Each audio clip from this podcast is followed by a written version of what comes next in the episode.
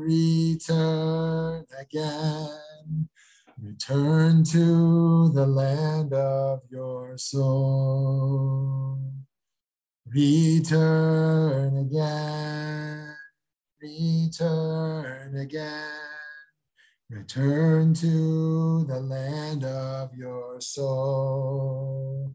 Return to who you are. Return to what you are. Return to where you are born and reborn again. Hi, hi, hi, hi, hi, hi, hi, hi, hi, hi. Hi, hi, hi, hi, hi, hi, hi, hi, hi, hi. Friends, wishing you an Elul, continued Elul, two weeks from Rosh Hashanah. Two weeks from Rosh Hashanah, a um, opportunity, an opportunity to continue to return. Remember that Teshuvah is to return. To return to actually our full potentiality is already within us. We need not create ourselves anew. We can just return to that essence. So, friends, we have a great topic today of the meaning to life. So, let's start with a little poll here.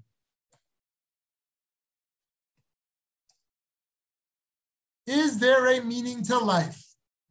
Option number one there is no purpose to life. It is all random, arbitrary.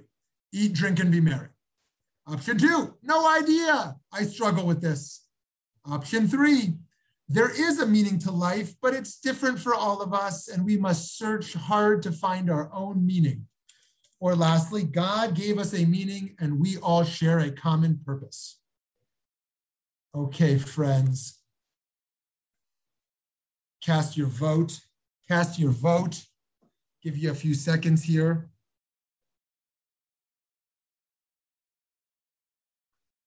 Okay, let's see our results.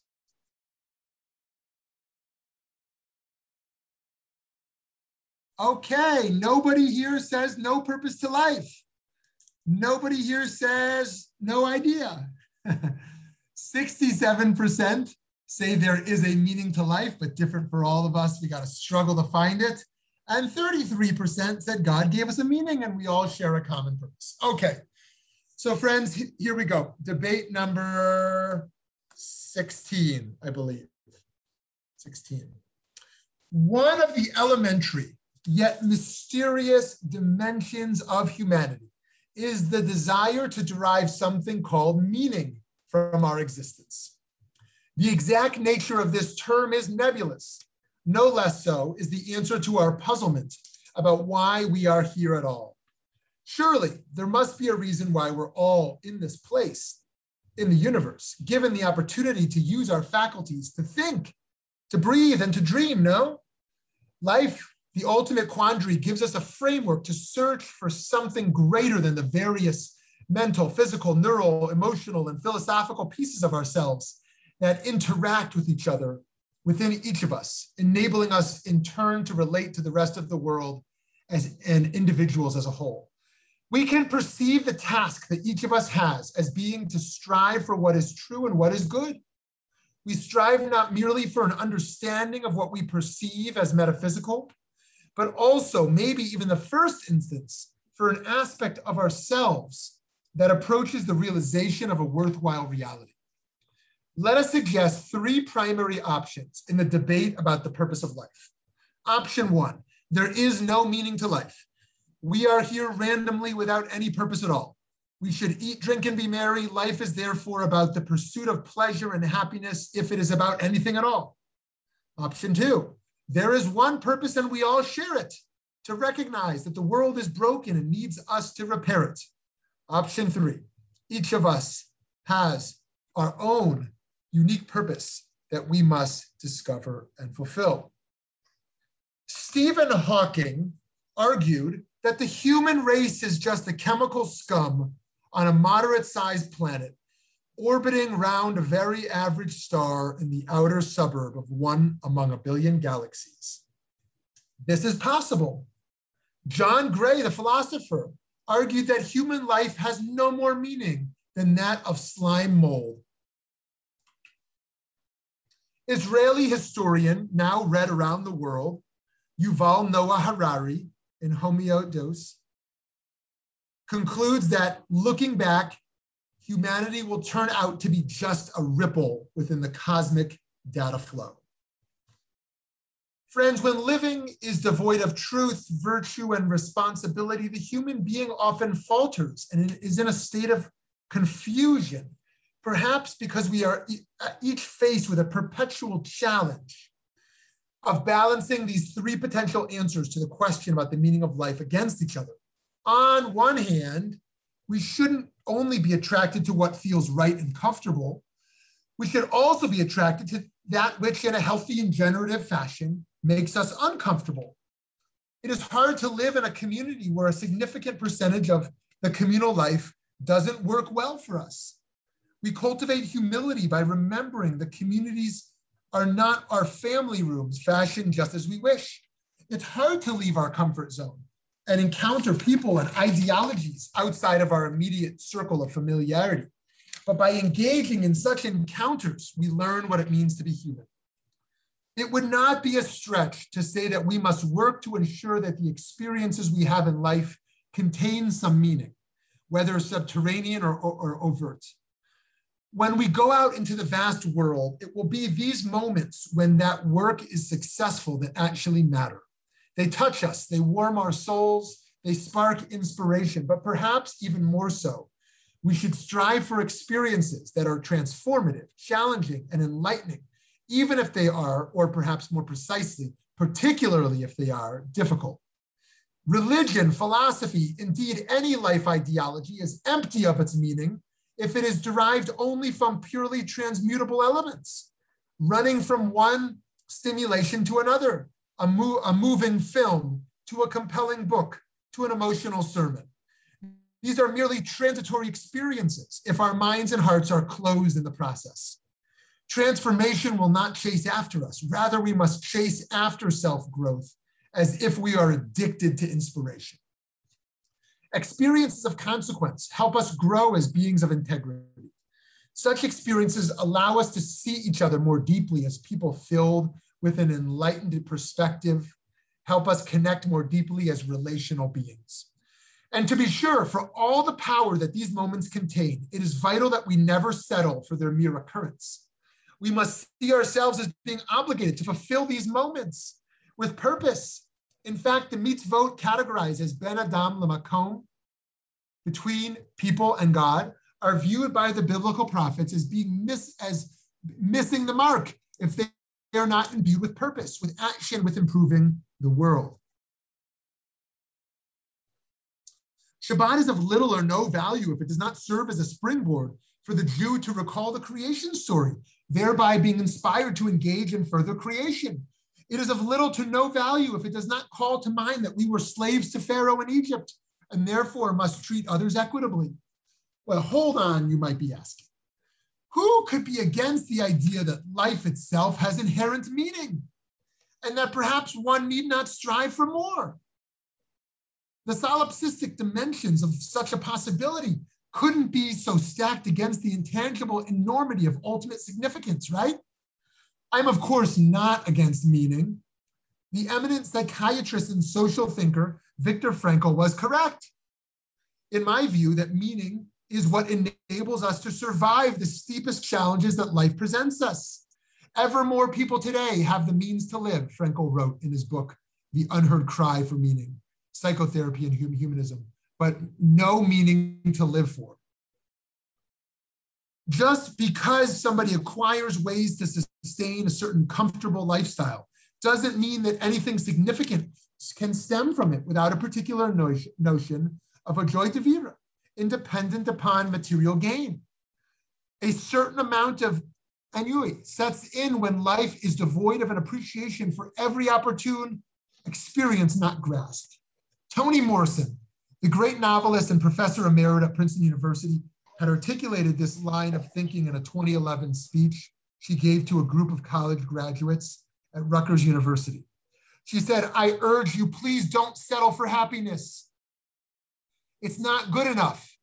Of course, you deserve it. But if that is all you have in mind, happiness, I I want to suggest to you that personal success devoid of meaningfulness, free of a steady commitment to social justice, that's more than a barren life. It is a trivial one. It's looking good instead of doing good.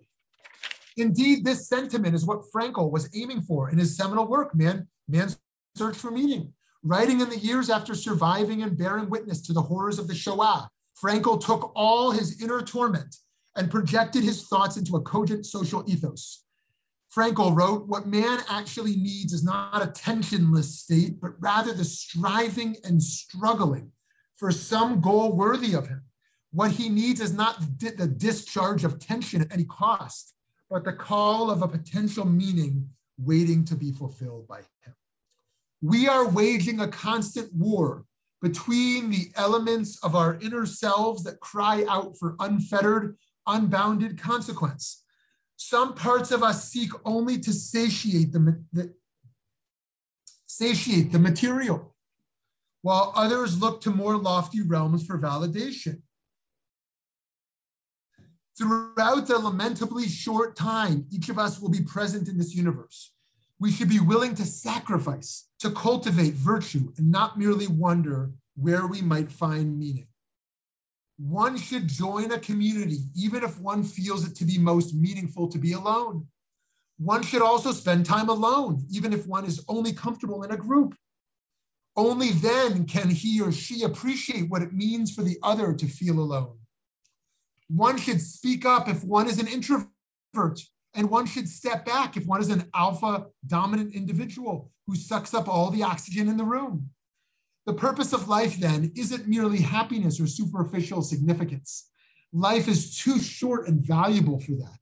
Meaning is cheap if the reality upon which each of us is built as an individual lacks a need to interact and improve the lives of others and a sense of moral foundation. We need to do so even when that work doesn't feel great or meaningful. Likewise, attaining a meaningful existence is unappreciated if done purely for its own sake. The tautology of meaning is meaningless without X or Y in your life presents us with a fool's errand, not to mention a fool's philosophy. We should never just resolve to quote unquote find meaning, whatever that means, anyways. Instead, with every fiber of our respective beings, we need to create deeper meaning to seek our spiritual relevance in both the Empyrean echelon of existence and in our day to day lives that we perceive as mundane. The, this dual focus on both heaven and earth is the manna that sustains our outer lives and our inner worlds. Friends, if we conclude that meaning is not enough, but that we also need purpose, then we can ask, what is the purpose of my life? The fundamental commitment of being a Jew is to answer the question, Ayeka, where are you? With Hineni, here I am, affirming a sense of responsibility and obligation to the other. Different Jews feel different kinds of commitments.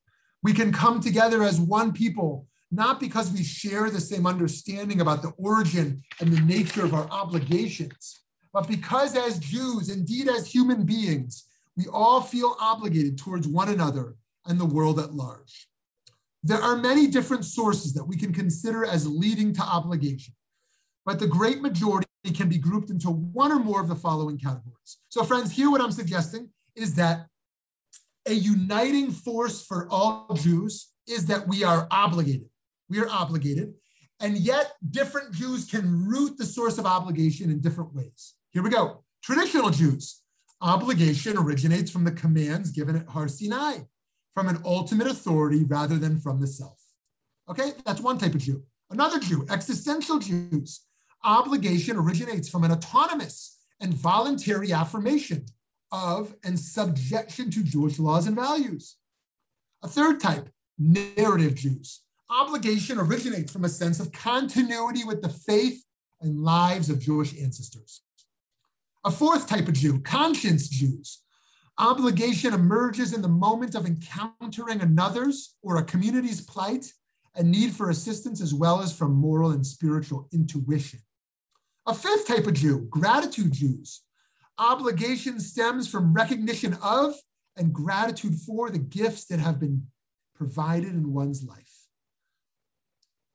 A sixth type of Jew, consequentialist Jew. Obligation results from the compulsion to ensure that the proper outcomes are achieved from one's actions. And seventh, as a seventh archetype, but not conclusive, social contract Jews. Obligation comes from a sense of collective responsibility that binds us together and from affirming mutual obligation. So, friends, what I'm striving to do here is adopt a new uh, uh, model of Jewish religious pluralism, cultural pluralism, that says let's at the very base, at the very foundation, agree we part of our meaning of life is that we are obligated to the other. We are obligated to the other, and we can all agree on that. Secular, reform, conservative, orthodox, whatever we are, right? That we are obligated, even if our source of obligation comes from somewhere else. Of course, there are alternative ways to think about why we feel obligated to live as we do. One might simply live by social conformity or by national law or according to desire or by rejecting the notion of obligation altogether. These possibilities might be real, but seem to me to be departures from a Jewish approach to living intentionally and to feeling charged to improve the self and the world. Many put each other into boxes based upon the perceived origin of the other's commitments. But we must recognize that there are many entry points into Jewish obligation. We should move to a more inclusive and pluralistic paradigm in which, even if we differ on the origin and nature of our commitments, we unite around our common sense of obligation. It is this ethical and spiritual impulse that we are called upon and that we are responsible for as a fundamental part of being a human being, still more particularly of being a Jew. In the modern era, Jews have expressed their sense of obligation in different ways. Theodore Herzl, the founder of modern Zionism, spent the last 10 years of his life in an unceasing quest to find a homeland for the Jewish people. After pursuing his later, later in life dream for years, he wrote, It goes without saying that the Jewish people can have no other goal than Palestine, and that whatever the fate of the proposition may be, our attitude toward the, the land of our fathers is and should remain unchangeable. Leon Feuchtwanger, who grew up in an Orthodox family, expressed his sense of obligation through his novels. In the Oppermanns, first published in 1933, Feuchtwanger wrote a chillingly accurate prediction of what would happen to Germany's Jews based on only the first year of Nazi rule. One of the protagonists, Gustav Oppermann, a retailer of cheap furniture, has admittedly become indifferent to his contemporary society. However, as the political situation worsens, he feels uneasy and dictates a card to himself with a paraphrase of Avot. It is upon us to begin the work it is not upon us to complete it. Gustav at first flees from Germany, but eventually, like Feuchtwanger, realizes that his obligation is to document the Nazi atrocities to alert the world about this danger. Elie, Elie Wiesel, through his experience in a concentration camp, devoted his life to educating the world about the Shoah and to work toward preventing future instances of genocide. His words ring with Jewish values. Our obligation is to give meaning to life. And in doing so, to overcome the passive, indifferent life, right? At first, we were saying the meaning of life is obligation. And now Wiesel has flipped it. Our obligation is to give meaning. Albert Einstein was one of the most noted scientists in the 20th century, but he was also noted for his humanistic philosophy which often expressed Jewish values. His attitude toward obligation fits in well with this tradition. Many times a day, he wrote, I realize how much my own outer and inner life is built upon the labors of my fellow men, both living and dead, and how, er- how earnestly I must exert myself in order to give in return as much as I have received.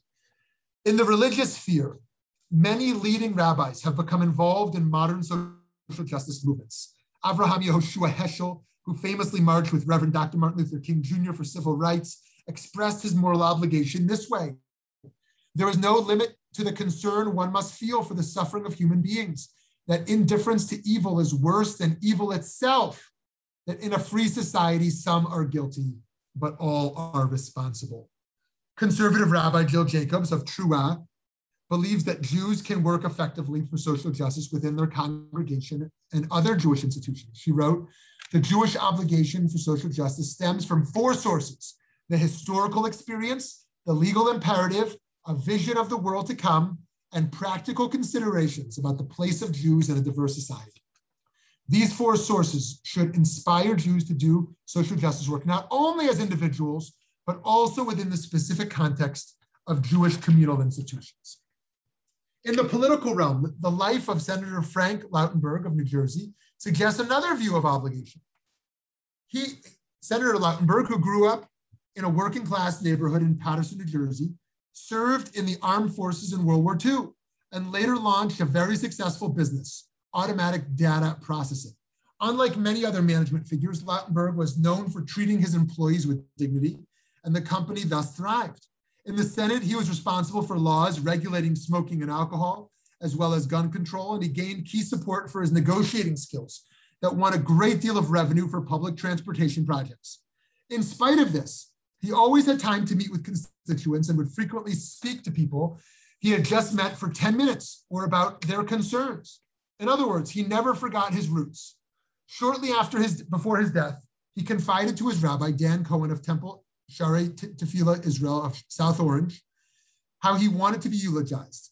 He wanted to be remembered as a man from humble beginnings who did good and then used those opportunities provided to him to do the same for others.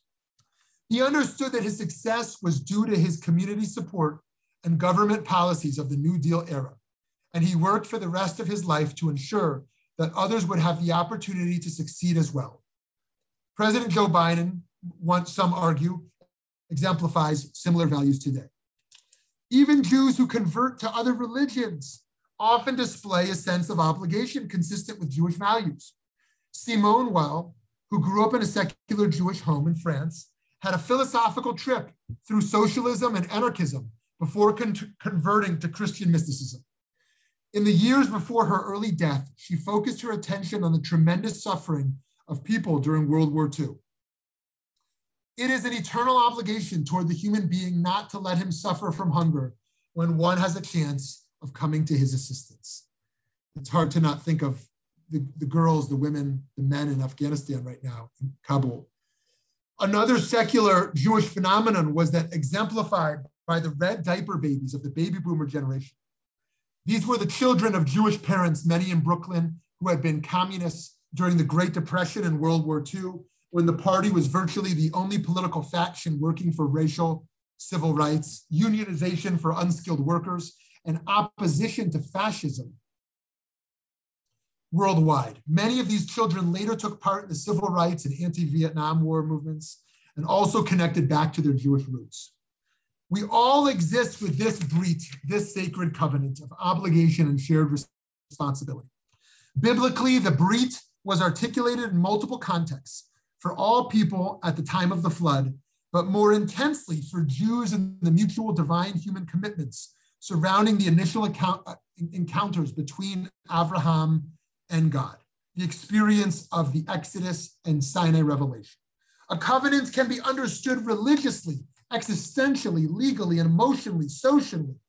But all of these origins and viewpoints share a commitment to what ought to be and not just to what is we are not merely a descriptive, but also a prescriptive people. To be Jewish means that I must do. Judaism is oriented to value, which allows us to define the future that we commit to creating. To be a Jew means much more than being fact oriented, which simply tells the story of our past and describes our present. So, friends, to conclude here, the foundation of our pluralism and our shared commitment to function creatively in the world can be in our embrace of a dream of a more redeemed self and a more fulfilled world. The multiplicity of narratives about our commitments need not and dare not inhibit. Quite the contrary, it can and should enhance our ability to create partnership and to thrive together. So, where are we given meaning? Is there a meaning to our life? That is a question now that I want to throw back to you.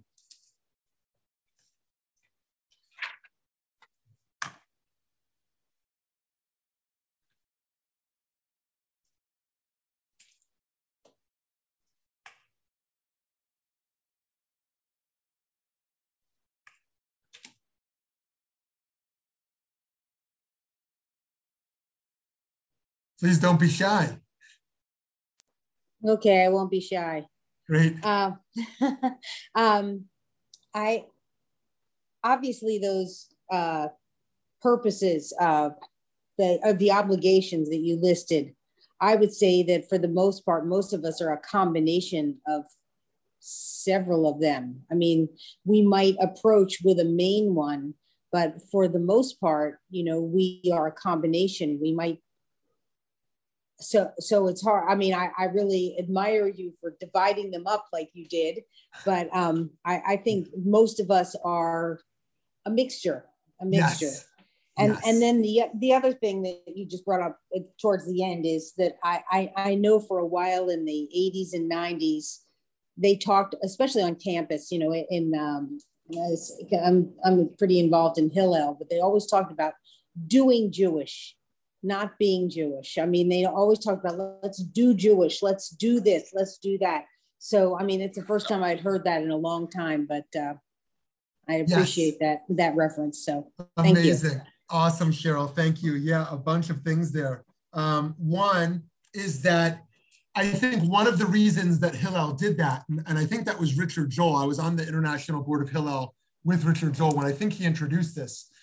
And I think that um, the idea was to shift our community from identity in some ways to action.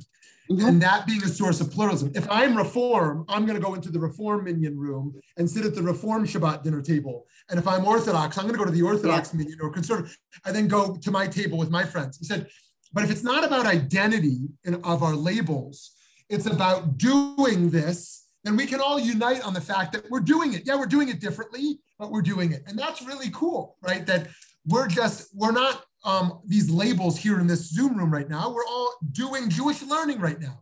And that unites us. And I think Cheryl's totally right that those categories I, I created around um, where our obligation stems from, we are very different in different moments. I mean, when I look at, when I go on to my, a website this morning and donate to women in Afghanistan, I'm not going on there, you know, based on some, you know, Bible verse I read this morning that reminded me to do it. It was just a call of conscience. It's a call of empathy. It's just a human dimension, right? But maybe, maybe later today, I'm gonna be, you know, praying mincha, and I'm gonna f- feel obligated from the prayer, and the prayer is gonna tell me to go do something good. And so, at different moments, we, our obligation comes from God. It comes from our history. It comes from our conscience. And and I think Cheryl's totally right that we can never be one of those. We're, we're, we're all of those. Um, just, just one other thought building off here, which is that, um, you know, that I think one way to understand religion, and let me be clear, it's only one way, because I think you could make the opposite argument as well, is that religion is about changing our nature. And when I say you could say the, the opposite argument, it could be embracing our nature or returning to our nature. But let me first make the case for changing our nature. I think our nature is a scientific phenomenon fundamentally. Yes, there's a soul dimension to it, but on the on, on the physical nature level, the nature of the world, those people I quoted at first, right? Um, Stephen Hawking and Yuval Noah Harari and John Gray, that there's no meaning to life. It's all arbitrary. I think that science points in that direction. There's no real proof of God. There's no real proof of a meaning to life. There's no real proof that humans have any cosmic significance whatsoever. And because I think our human nature is towards, in many ways, towards self satisfaction. I think throughout the day, we are driven to fulfill ourselves pleasure, ego, recognition, a sense of fulfillment, constantly seeking food, seeking pleasure, seeking, seeking to fulfill our, our, our, our wishes. And as such, religion enters in, Torah enters in and says, no, no, you're not just an animal. I don't mean to denigrate animals, but the animalistic sense of humans. You're not just here to fulfill yourself, right? There is a calling, and you need to change that nature that tells you there's no meaning other than self fulfillment, right? And that, I think, is the work of Teshuvah. That is Rosh Hashanah and Yom Kippur is not about a beautiful, a beautiful sermon. It's not about a, a, a, a great chorus and a, a, wonderful cantor. It's not about seeing your friend. It's not about the apples and honey. I mean, it's about all those things, right? But but fundamentally, it's about, right, living by our better angels, right? And that itself is almost a protest against the question um, does life have meaning? It's almost a protest because we're saying our body is pushing us towards no meaning. Our body is just pushing. And Yom Kippur is the great protest. It says, forget it. No food, no sex, no washing yourself, no anointing yourself, nothing that's going to make you feel good, right? Become angelic. What does it what does it look like to live a day where you're not chasing your desires, right? Where you're actually cultivating a self that is rejecting a day where all you want is your next bite of food. All you want is your next nap. All you want is your next like like buzz from social media that somebody saw you, right? So okay. Anyways, that, there's my little uh, my little rant based on uh, on uh, on the meaning of life. Cheryl, thank you for that. That's a great point. Um, I have a few points. Um, I really, really like your the way you divided the Jews, like what kind of Jews we are, and I agree with Cheryl, we're a combo. Um, and I think it's like the bottom line is Kol Yisrael Aravim Zelazeh, right? We're, we're all all Jews are responsible for for each other. Um, what what I wanted to just reply to what you said about science, because I don't think it necessarily has to lead to a hedonistic, meaningless life, you know, with no God. I, I think certainly as, as, I learned therapy and, you know, physiology and everything, it, it becomes awe-inspiring. Like what, what the body does, like that it actually works and how it heals itself and how we learn to heal. So I guess if you have a sense of yira and, and that it comes from, from a creator then I think it gives you a different sense. I can imagine, yeah, if you have like no belief in anything, it could lead to a meaningless, hedonistic way of life. But my God, that would be such a sad life. Yeah, amazing. Okay, so so so two things there. Thank you so much, Lauren. Firstly, um, I, I I I think that um, science is a part of religious truth.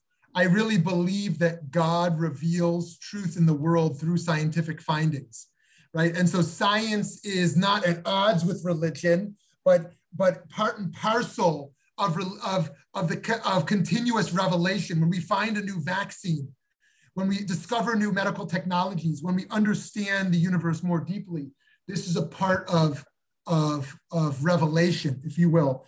And so I, my protest against science is most definitely not science itself, but it is science. It is when one constructs the entirety of their worldview by science alone.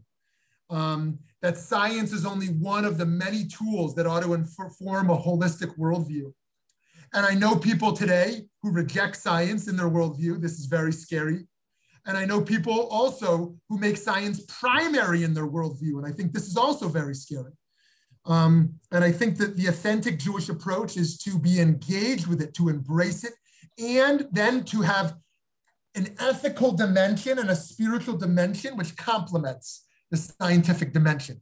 So that's the first bit there. And I think someone like Stephen Hawking is completely blinded by only being able to exist um, within a scientific worldview.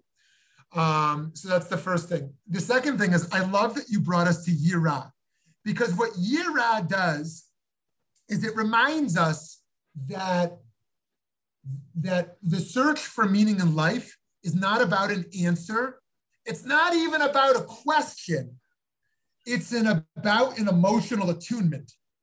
A question is still intellectual, just like an answer is to some degree. But Yira is a way of life. It is a way of living with awe, right? And that is a beautiful way, Lauren, to live with the question of what is the meaning of life. That actually, the way I live with the question of meaning of life is with a sense of wonder and amazement, radical amazement, a sense of awe for that question itself, right? And I think that we should reject both extremes the religious fundamentalist who says, Here is your meaning. I'm going to tell you what you need to do right now. Here is your meaning. And also the scientific fundamentalist who says there is no meaning whatsoever, right? But rather to live in the process of yira, to live in the process with deep awe and that awe-inspiring obligation and connection and commitment. So yeah, Lauren, thank you for that.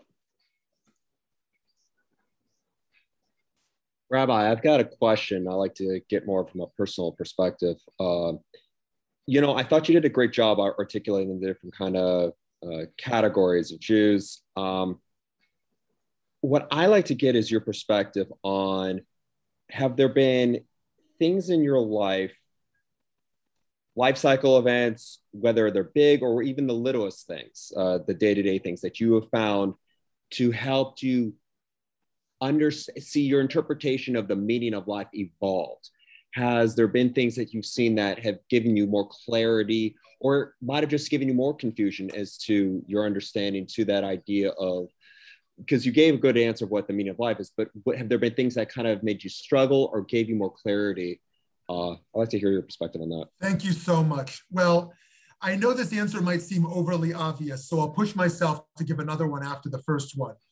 But um, the greatest uh, blessing and curse in any practicing rabbi's life is you're probably ready to fill in the blank already is death in the community um, now i don't mean blessing in any way to imply that, that, that th- those deaths are in any way good but the curse is obvious obviously because of the sadness the loss the pain involved but on a just a personal uh, on a on a personal selfish level. I mean, I don't I don't mean to be critical of rabbis, but it completely throws your workflow off. I mean, you can't everything in your life drops when someone in your community dies. You, you have to cancel all your meetings, you have to cancel your vacation, you cancel everything to, to be present in this. And so the curse of death uh, is is just um, is completely uh, overwhelming.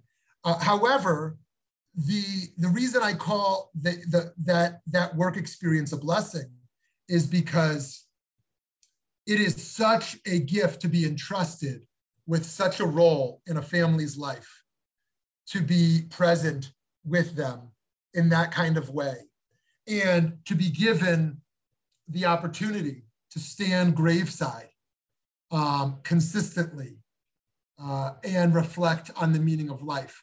People who don't do that often are often very overwhelmed by funerals um, or by passing as if it's some rare anomaly. Oh my goodness, some tragedy happened, death never happens, and look, there was a death.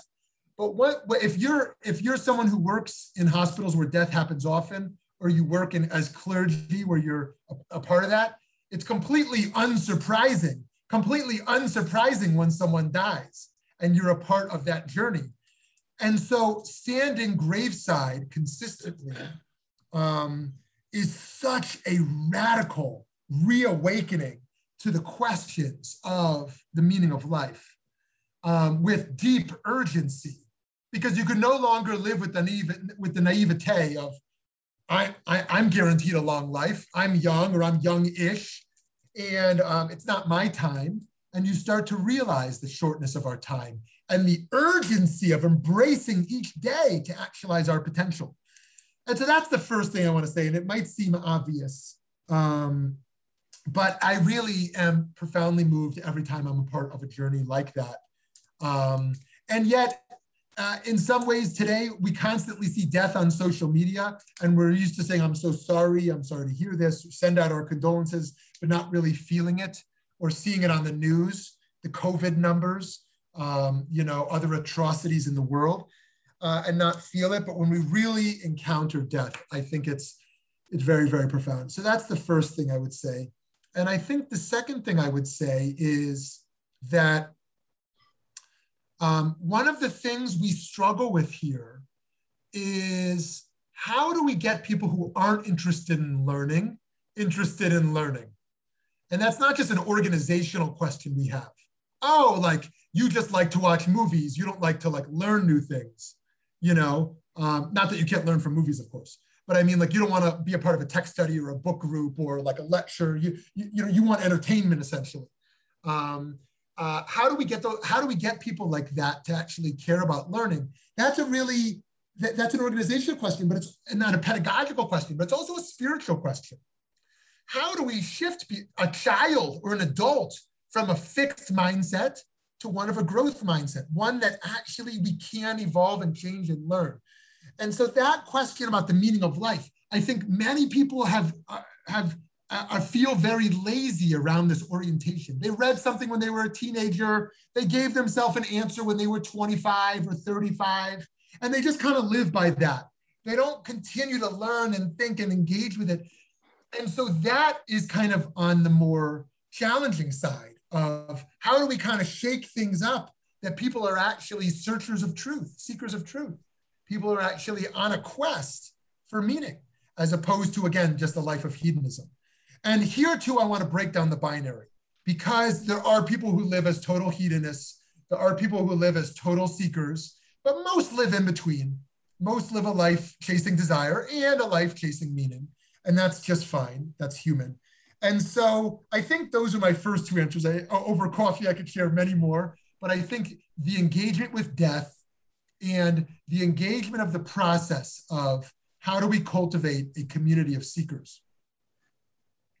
Um, I, think one question too is when we say meaning of life, meaning of what to who and to what, I almost see like each of us, I can almost say like an onion, we're in the center.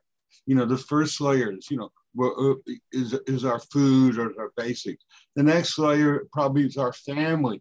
Then we go wider and wider, and everyone's onion's a little different. The different layers, our community may be a thick layer for some of us, something like that. Then it goes beyond till we reach the point of the universe. Do we have any meaning in the universe? And I think that for each of us, where where meaning, what we mean by meaning at what level, and how we approach it, because mm-hmm. everything can't be equally meaningful to mm-hmm. everyone. Yeah. Mike, Mike, Mike makes a great point on, on a number of levels. And here I think this moves us also to the problem with the only dimension of this question through the scientific realm. Why is that? Because one of the problems with a scientific worldview, when it is the only worldview, is that it looks at the whole and not the parts in many cases. If you look at the whole and the cosmos and you say, what does the galaxy care about Shmuly Yanklowitz? What does the galaxy care about Ozzy, my dog? I mean, uh, we can leave my dog out of it. What does the galaxy care about Abdullah in Kabul? Right? What does the galaxy care about this new child born? It doesn't care. That in, in 500 years, that person will have died. Everyone will have forgot them. Nothing will have more or less changed. So if you zoom out to the whole, there is no meaning. But if you look at the parts, you look at the self, you look at the family, you look at the community, you look at the different layers of meaning that exist on different levels on each of those layers, you start to see something. The other part is on the scientific realm, you only look at the prolonged sense of time. Was my life meaningful if I look back 800 years from now? Well, maybe not. But what if I look at right now? What if I look at tomorrow? Right? Is it meaningful? And why should today not matter in the scheme of 10,000 years? Today also matters. If, if, if, if, if 8,000 years from now matters, then why doesn't today matter? So Mike, thank you for that. Thank you for that. Thank you, Rabbi Shmuly. I, I think this also reminds me of, of the coins that you, you gave me. Um, and it helps me remind myself of, of when I'm looking at meaning of like how to humble myself, but how to also accept the meaning uh, it reminds myself that I am dust and ashes, but also that the world was created for me, and, and really trying to hone in that that meaning in in whatever work aspect I'm looking at. Amazing, amazing, love that. I love, yeah, you know, Eddie, that that's that's really awesome to bring that in. This idea that we can live with this duality. That you know, Eddie's referring to this teaching we've all heard many times of the note in one pocket, your dust and ashes, the note in the other pocket that the world was created for you. And I think that actually um, living with both answers here can be really powerful. To say, you know what, I, I partially embrace the, science, the scientific notion like, yeah, there's no proof to my meaning. I'm nothing. I'm going to be nothing. And actually having that as a virtue of humility. Like, who am I? I'm nothing. What, what, what, what do I need kavod for? What do I need all the glory for?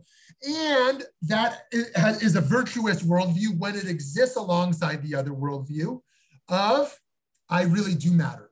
and I matter because if I don't matter, then the other person doesn't matter. Why should I fight for someone else's dignity if I don't believe the human has has has has, dignity? And if I decided they do, then so do I. And so I matter. But I, that can carry me into ego and self-indulgence. So I got to go to the other note now, back to I'm nothing. And so the religious worldview infused with meaning and the scientific worldview, again, not a binary, um, that we're that we're essentially nothing in the cosmos, can live together, can live together. And I think the meditation upon our own death can do that as well. Our own death can remind us that we're nothing, and our own death can give us an urgency to cultivate a legacy of what we want to achieve in, the, in this life. Okay, Rabbi Biller, last comment here. Okay, so first of all, thank you for putting this together. Um, a quick comment on the funerals and on science, and then and then the thing I actually wanted to bring up. So, you know, as a pulpit rabbi and doing funerals, I, I'm over and over, I hear children making speeches about how their parents impacted them. And so over and over, I'm left with, oh, wow, I wonder, you know, what am I doing and how will my children see me? So it's like constantly calling me to reevaluate how I am as a parent, how I am as a human being. So that's that's one. The science thing that Lauren mentioned, it hit me like whatever you are, the science study will make you more.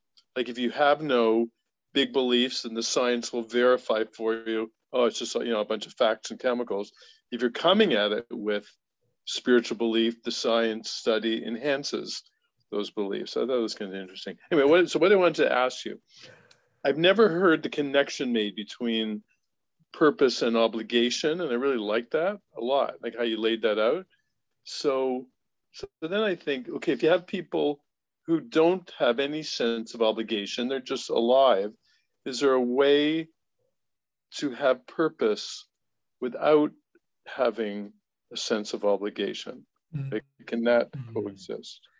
Beautiful, beautiful. So um, this is this is really profound. And one way I would think about this, just briefly, is um, the depression that can be found in deep isolation um, and in paralyzed isolation. Imagine someone relatively end of life, um, isolated in a, in a very uh, painful medical situation without much hope. How could someone cultivate a desire to keep on living in a moment where they essentially have no outlets to fulfill obligations? They have no means to engage in anything financial or relational um, or to have any mobility. And um, here, the easy answer could be you fulfilled your obligations. There's nothing else you really can do. You're ready to die and prepare for death. An alternative can be to find meaning not in the realm of doing, but in the realm of being. Because the realm of obligation is still within the realm of doing. And if someone were in a bed and they tapped into being, the soul power, if you will, then the, the purpose exists not in the realm of fulfilling obligation, which we can do in, the, in some of the best years of our life where we're, we have privilege to do so.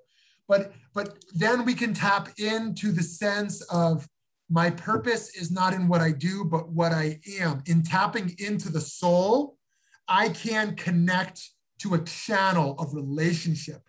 And that relationship itself within me immanently and beyond me transcendentally can itself be a be a form of purpose just to be just to be and that can be the work that we have to do ourselves as we lose mobility in our lives as we're aging is to move in some ways from more productive doing to deeper being so friends with that i wish you all a continued meaningful elul that we seek our meaning in our lives and each day try to actualize this meaning, but not just actualize the meaning philosophically, but do it in a way that enhances our lives and those around us. It is so great to be with you all. And I hope to see you next week because next week is not just any ordinary week. next week, if you've thought about next week at all yet, next week, friends, is debate number 17. What is greater, learning or action? What is greater, learning or action? A great Talmudic debate. See you then.